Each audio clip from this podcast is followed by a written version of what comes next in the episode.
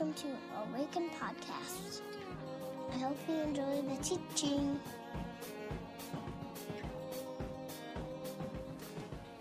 Good morning, everybody. How's it going? It's a little buzz in here. I love it. Beautiful weather out. Happy Father's Day to all the fathers in the room. The few, the proud, the awesome, the cool. Oh, sorry. All right. Not quite as cool as moms. This is true. Couple of things as we get going here. Obviously, there's a big white thing here. Those of you who are kind of off to the side, we've lost some kids, which means we've gained some seats towards the end of the teaching here. You'll want to see that. So even if it's just moved during that part, or if you want to find a new seat, you're welcome to do that. So I was in Canada last week. I did a little fishing. That was awesome. Some of you were asking me about that. We put the hurt on some walleyes, and that was great. So glad to be back. Hey, one thing, just by way of kind of introduction, a couple weeks ago I announced that May was a tough month for Awaken financially, and I wanted to just kind of report a little bit on that. Some of you were asking, like, whatever happened there, and I will say, I'm just really, really proud of this community. A lot of you responded just with an amazing amount of generosity. So I want to say thank you for that. I'll say we're not totally out of the woods. We have, as a pastoral advisory team, met and talked about creative ways that we can cut fixed expenses that we have, things like insurance packages and all that kind of stuff. So all of that work is being done on the back end of things. But also, and I think on that day I actually talked about a trip that I had just taken to LA, and I had gone surfing. And if any of you are wondering, like, that seems a little odd, you know, that was a trip that Laura and I decided I wanted to be a part of, and had an opportunity to meet for a couple days with kind of a communication hero of mine. And so we did that kind of on our own. So if that was a question where you're like, okay, that's a little weird, just rest easy, nothing there. So does that sound good? If you did come today ready to participate in Awaken's kind of financial life, those buckets on the tables are what that's for, and we want to encourage you to do that. My heart for you as a pastor is that we would grow our capacity to be generous and our hearts for generosity. So that's what I want for you first and foremost. Whether or not Awaken is here 5-10 years from now, or if you're here 5-10 years from now, that's why my heart would be for you. So I want to invite you into that if I could. All right, so we're in First John chapter 4. If you want to turn there, we're going to be in verses 13 to 16. And as you do, I'll just start with a couple of maybe just one question or one thought, one story. I spent most of my childhood and better, maybe even the better part of my adult life, trying to answer the question, who am I? Right? This is a question that humans have talked about and tried to figure out and participate in conversation around for ages, right? Since humans have been documenting their own history or their own life. Who am I? And what's at the core of who I am? Like, what's at the center? What's at the essence? What's at the base level? Like, where do we really start from? And I remember a couple of instances when I was a kid. I went to a private Lutheran school in second grade, which was a highly homogenized experience.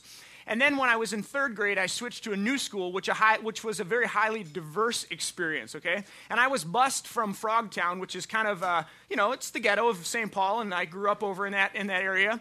And so I was bused from that area over to this other school. And so my bus riding experience was also a very highly diverse experience. Are y'all tracking?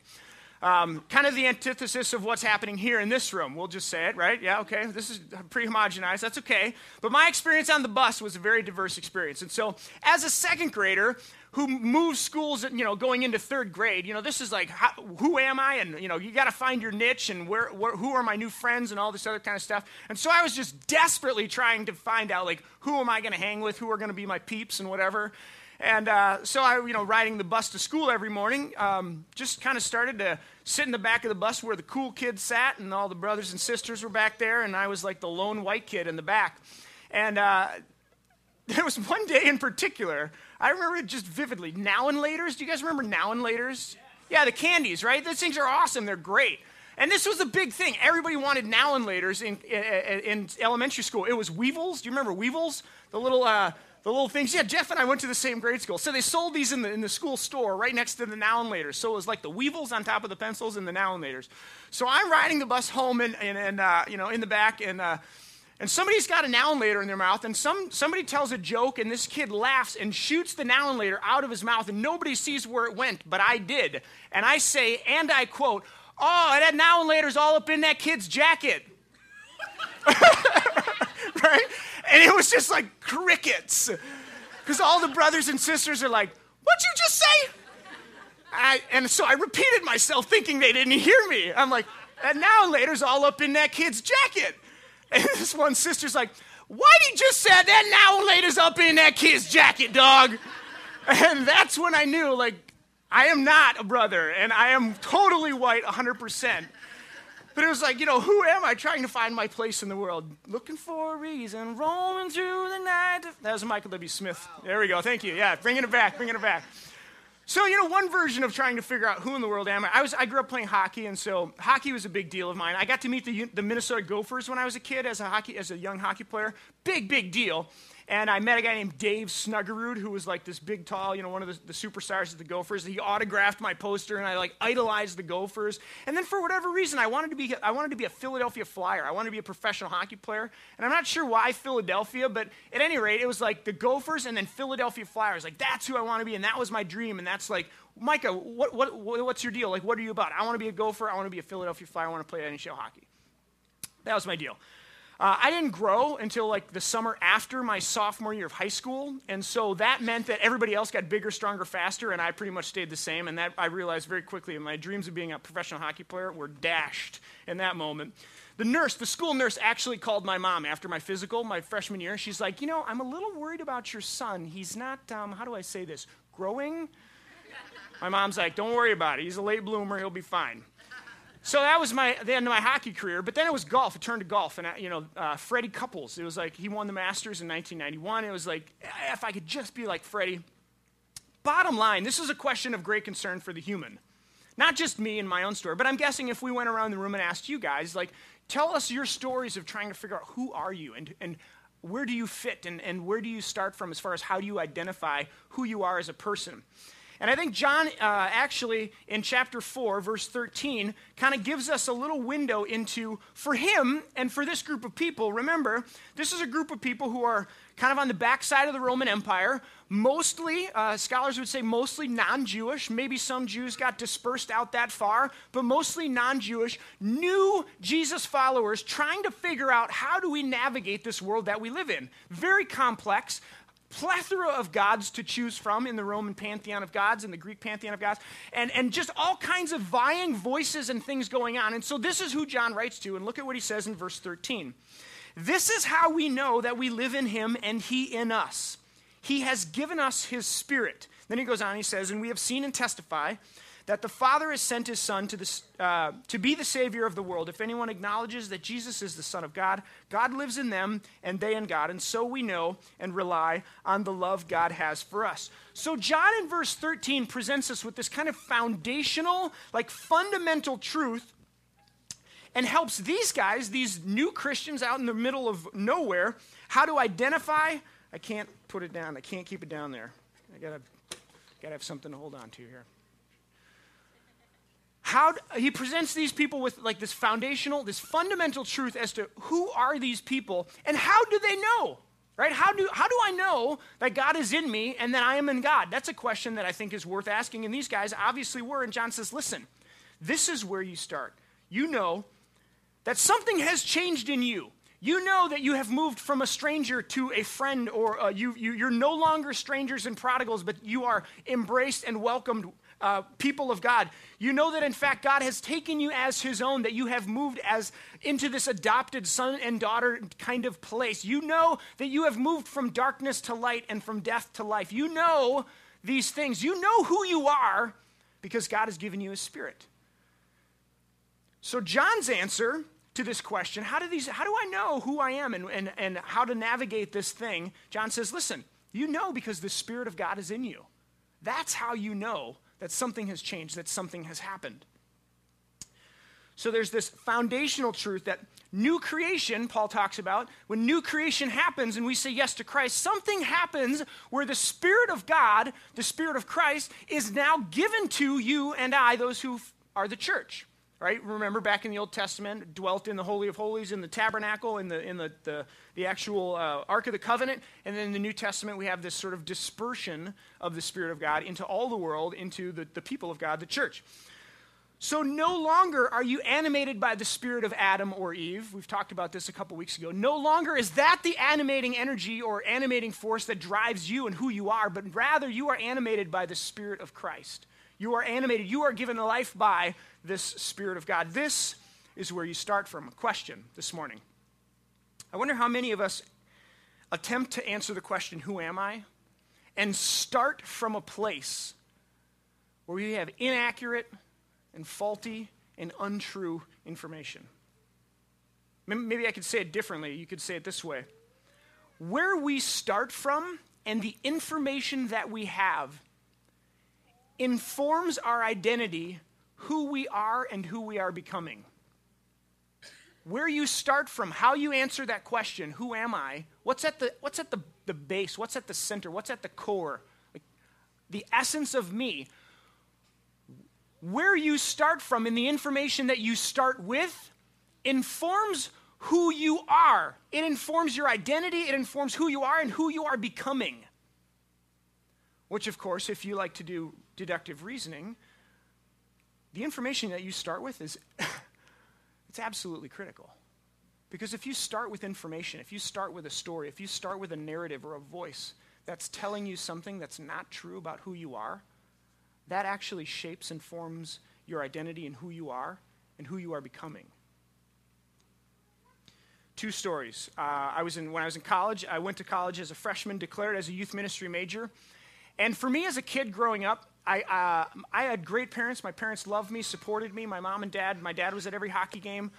So there was lots of love, lots of support, but not demonstrative kinds of people, right? Classic Scandinavian Minnesotans, not very didn't sort of gush these sorts of emotions. I would go to other people's houses where they had these moms or dads who were just gushy people, and it was kind of like, whoa, dude, what's going on here?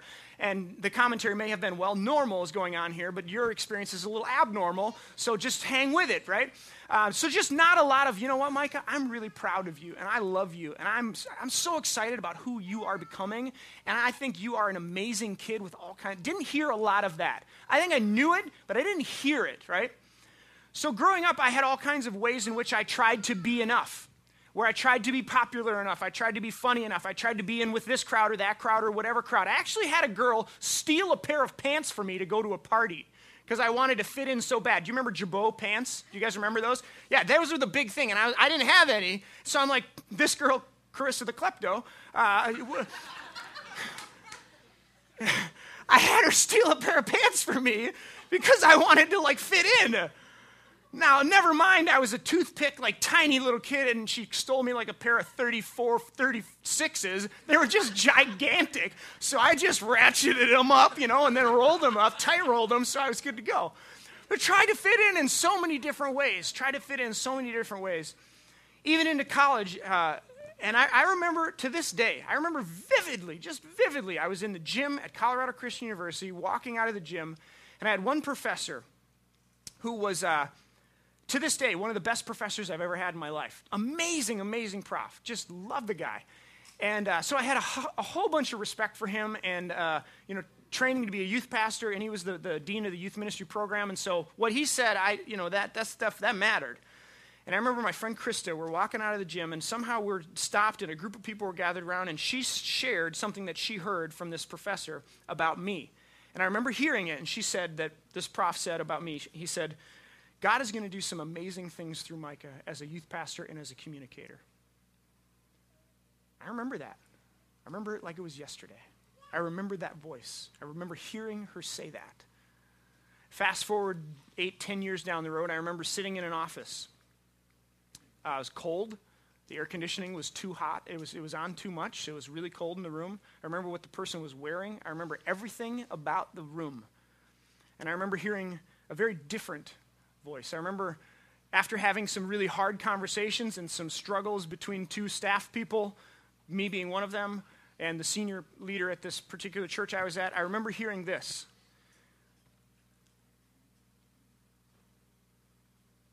You're not a very good teacher, and you're not a very good leader. And honestly, sometimes you're too flippant, and that betrays maturity. You're immature, essentially. And I think you should probably just lead music or keep doing something else. But you and leadership is just not going to work.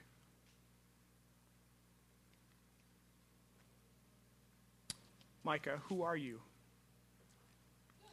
What information do you have that you start with? Where I begin and what story I choose to hear, what narrative I choose to listen to, what voice I allow to listen to shapes who I am and who I'm becoming. And I would submit that the same is true for you today. Turn to Matthew chapter 3 if you would. Matthew chapter 3. It is Father's Day. I think that's a great thing to say. Dad, Dad, Dad. I love it. Matthew chapter 3, if you would. You keep saying that all day, Annie. Your dad will be really excited about that. Matthew chapter 3, verse 13 says this. This is Matthew's gospel. First account, John the Baptist has come on the scene. He's kind of declared Jesus is coming. Jesus shows up. And we have Jesus' baptism. Verse 13 says this. Then Jesus came from Galilee to the Jordan to be baptized by John. But John tried to deter him, saying, I need to be baptized by you, and do you come to me? Jesus replies, let it be so. It is proper for us to do this to fulfill all righteousness, which is really clear. Thanks, Jesus. That's great. Then John consented. As soon as Jesus was baptized, he went up out of the water, and at that moment heaven was opened, and he saw the Spirit of God descending like a dove and lighting on him. And a voice from heaven says, this is my Son, in whom I am pleased. This is my Son, in whom I am pleased. A couple of observations you should probably know about this text. First, this is before Jesus has done anything. This is before Jesus' public ministry. Remember, Jesus was born, died around 33-ish or so. When he first kind of started ministry, the first miracle, right? Water into wine, keeps the party going, gets the good stuff out. Keeps the party going. First miracle is about 30-ish, okay? So this is before Jesus does anything. No sermons have been given. No people have been healed. Nobody's been risen from the dead. No healings. No people have been exorcised of demons. He hasn't gotten a promotion yet. He hasn't graduated with honors from his class. We know nothing about Jesus from the time he got lost in the temple to the time he shows up here. And this is what God says when Jesus shows up and the heavens open up and God says, this is my Son in whom I am pleased. Before Jesus does anything. Regardless of who or what Jesus has done, this is the divine, and by the way, Matthew taps into a story that we've heard before. The word descend, when the Spirit comes down, the word descend has very, one-to-one connections to the Hebrew word used in the story of Genesis 1, where the Spirit of God is hovering over the waters. So Matthew taps into this primal story about the way in which the world was created and the fact that when God created it, it was good, and he connects that little stream to Jesus' baptism. And out of the water comes Jesus, and God's voice, the divine voice, says, this is my Son, and whom I am proud of, I am pleased, I love. There is, for Jesus, and what does Jesus say to his disciples a little bit later on down the way? He says, listen, I only do what the Father says. I only listen to the voice of the Father. This is where Jesus starts from. This is the story that Jesus begins with. This is the information that shapes and informs Jesus' identity. This is my Son. This is my daughter, in whom I am well pleased. This is my Son, this is my daughter, in whom I am proud of, in whom I love, regardless, before you do anything.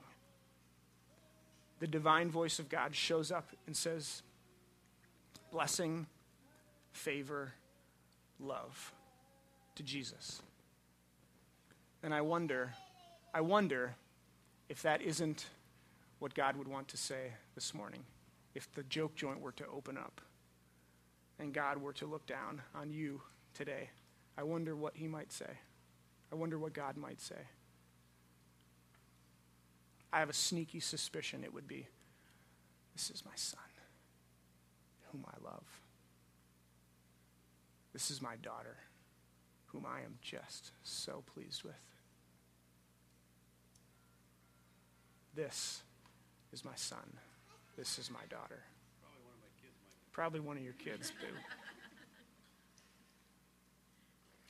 And I think we listen to other voices. I think we listen to voices that say you're not good enough, you're not smart enough, you're not beautiful enough,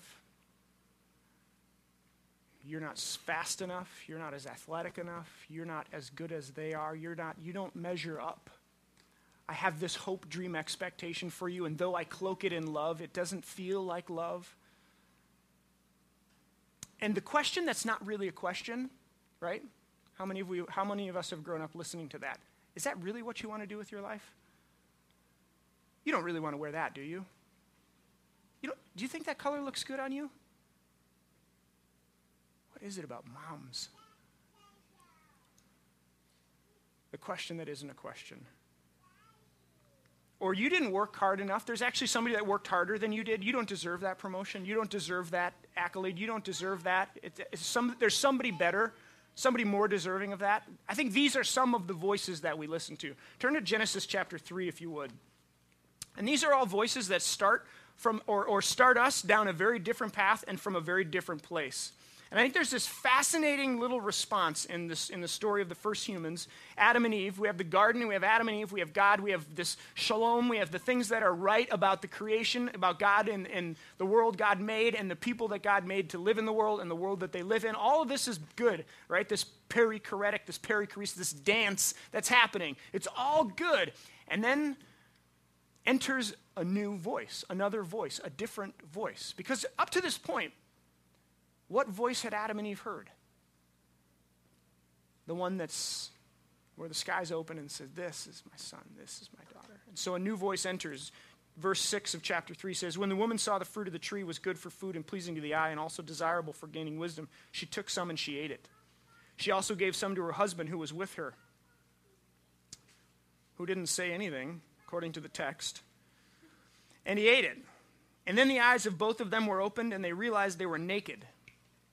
Man, so much there. So they sewed fig leaves together and made coverings for themselves. Then the man and his wife heard the sound of the Lord God as he walked in the garden in the cool of the day. And they hid from the Lord among the trees of the garden. But the Lord called, "Where are you?" And he answered, "I heard you in the garden, and I was afraid because I was naked, and so I hid." And God said, what does your text say? Who told you that? God doesn't say, I can't believe you didn't trust me. Why did you do that? I had created all this for you. And I told you not to eat of the one thing. And that's what you did. What does God say? Who told you that? Who told you that?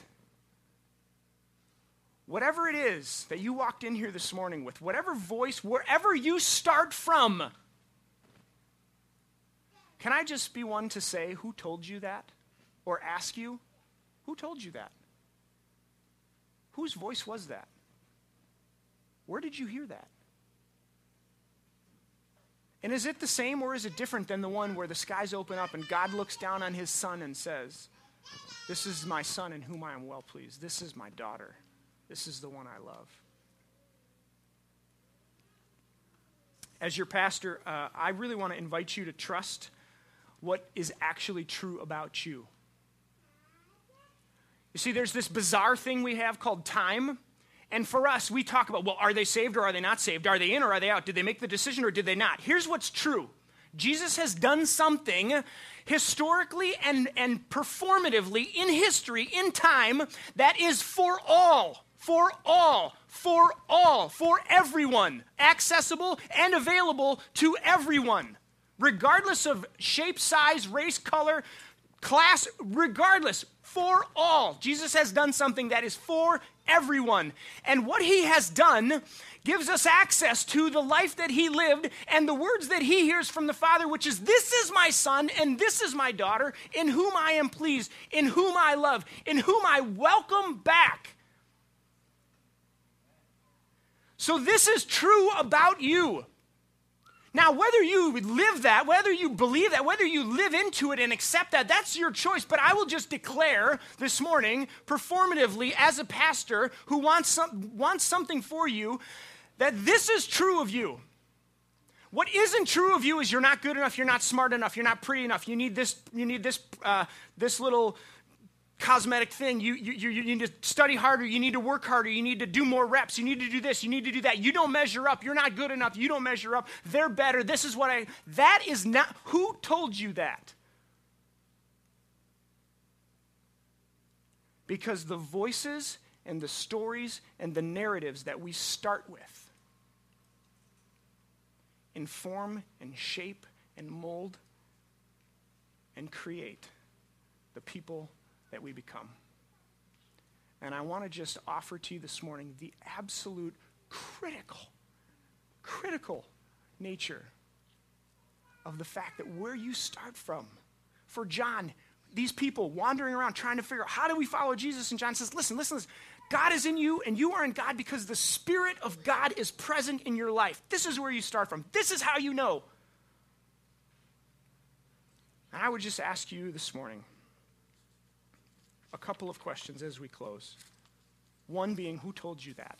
Whatever voice it is that you hear about whatever way you don't measure up or whatever way you're not enough or whatever way you don't cut it, who told you that? Because there is a voice and there is another voice in the story of the first humans. A couple of things I've been pondering lately about identity. Who you aren't, it's just not interesting. It's not compelling. So all the ways that you don't, you, all of the ways that we say, well, you know, I'm sorry, I'm not quite as good at that. All the things that you aren't, it's just not interesting and it's just not compelling. It really isn't. But somebody who just is anchored in who they are and how God has just fashioned them and where they're living from us, that sweet spot, now that is compelling. That is beautiful. That is interesting. But who you aren't, the ways that you don't measure up, it's not compelling. It's not interesting. If your identity is found in what someone else can do, it will always lead to despair.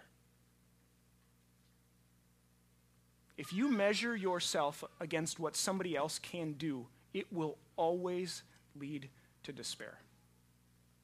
Always. So who are you? How do you answer that question? I mean, do you see other faces? Is it a graph? Is it a ticker? Is it pictures? Is it colors? But if you answer that question based on what somebody else does or can do or is possible for them, I think the wisdom of the scriptures would say that, and Solomon would say that, just that's a road to despair. And last, I would say, don't hold up your interior to somebody else's exterior, right? How often do we do that? Where we judge ourselves and our interior and what goes on in here that nobody else can hear, and what we judge it over and against is someone else's exterior. Also, a quick and fast trip to despair. You will never win that fight.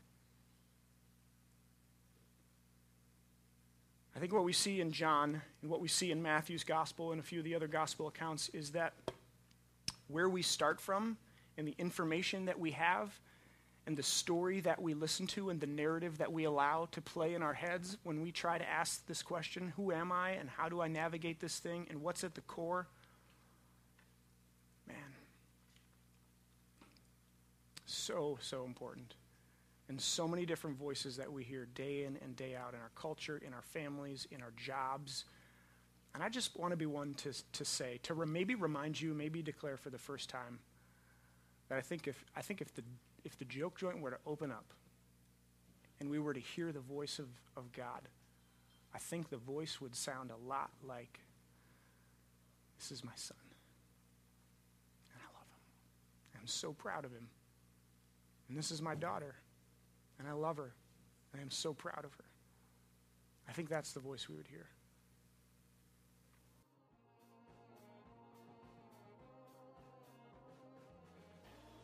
Find us online at www.awakencommunity.com or on Facebook at www.facebook.com/awakencommunity or on Twitter at awakencommunity. See you next time.